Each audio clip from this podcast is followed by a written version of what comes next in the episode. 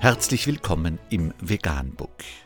Wir liefern aktuelle Informationen und Beiträge zu den Themen Veganismus, Tier- und Menschenrechte, Klima- und Umweltschutz. Dr. med Ernst Walter Henrich am 6. Juni 2018 zum Thema Agrarpolitik. Die Agrarwissenschaftler empfehlen das Richtige, aber die verlotterte und korrupte Politik missachtet das. Unter www.spiegel.de ist Folgendes zu lesen. Glöckners Berater fordern Agrarwende. Unangenehme Lektüre für Julia Glöckner. In zwei neuen Gutachten rechnen die wissenschaftlichen Beiräte der Landwirtschaftsministerin mit der bisherigen Agrarpolitik ab und stellen sich damit gegen die Regierung. Wie wichtig vielen Deutschen Tierhaltung und Ernährung sind, ließ sich Anfang des Jahres in Berlin beobachten. Mehr als 30.000 Menschen demonstrierten dort für eine bessere Landwirtschaft, dreimal mehr als noch im Vorjahr.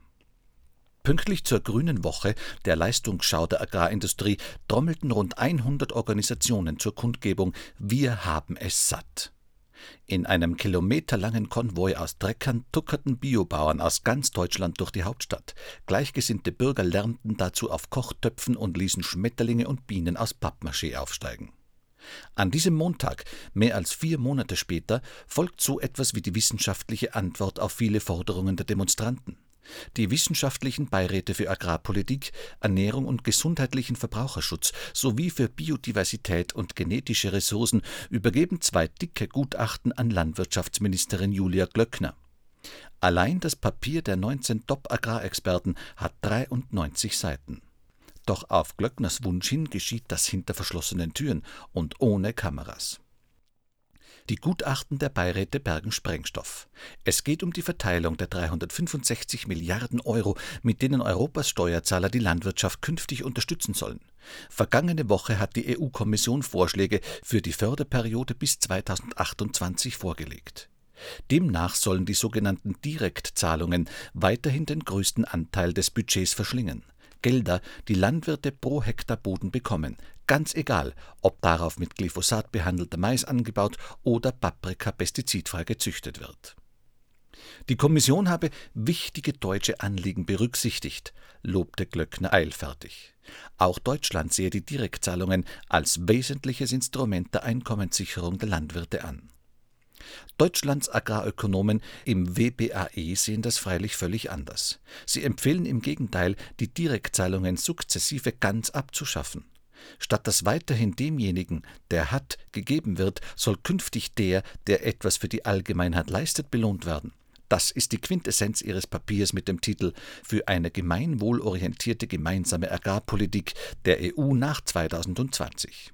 Die bisherige EU-Politik verfehle dramatisch ihre Ziele, urteilen die Experten. Nutztiere leiden unsichtbar im Stall, Insekten und Vögel sterben einen leisen Tod. Und der Klimaschutz findet vor allem auf dem Papier statt. 2005 hat die EU einen Teil der Direktzahlungen erstmals nicht mit der Armut der Bauern, sondern mit Umweltzielen gerechtfertigt, sagt Professor Harald Grete, Vorsitzender des WBAE. Die Zahlungen wurden an sogenannte Greening-Auflagen geknüpft. Vernichtendes Urteil der 19 Gutachter? Das Greening war unter Umweltgesichtspunkten weitgehend wirkungslos. Heute rechtfertigen Glöckner und die EU-Kommission die Direktzahlungen erneut mit den angeblich darbenden Landwirten. Den Beweis bleibt die Politik schuldig, sagt Grete. Während jeder Hartz-IV-Empfänger sich bis aufs Hemd ausziehen müsse, um seine Bedürftigkeit nachzuweisen, genüge beim Landwirt die Angabe seiner Hektar. Jeder Chefarzt, der nebenbei zehn Hektar Land bestellt, sagt Grete, bekommt dafür rund 3000 Euro pro Jahr aus Brüssel. Kleine Betriebe könnten aber entgegen landläufiger Meinung genauso umweltfreundlich arbeiten wie große, große dagegen umgekehrt echte Bilderbuchbauern sein. EU-Landwirtschaftskommissar Phil Hogan will die umstrittenen Direktzahlungen nun einfach bei 100.000 Euro kappen.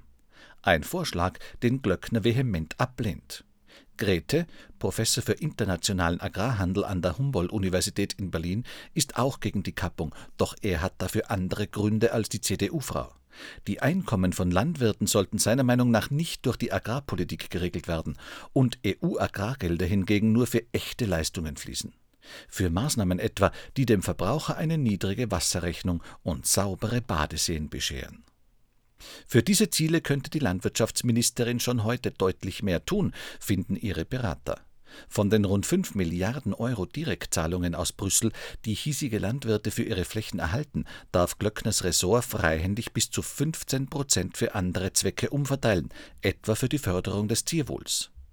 Wenn Ministerin Glöckner wollte, könnte sie also noch zusätzlich 530 Millionen Euro dafür ausgeben, dass Schweineschwänze nicht mehr kopiert und Rinder auf Stroh gehalten werden.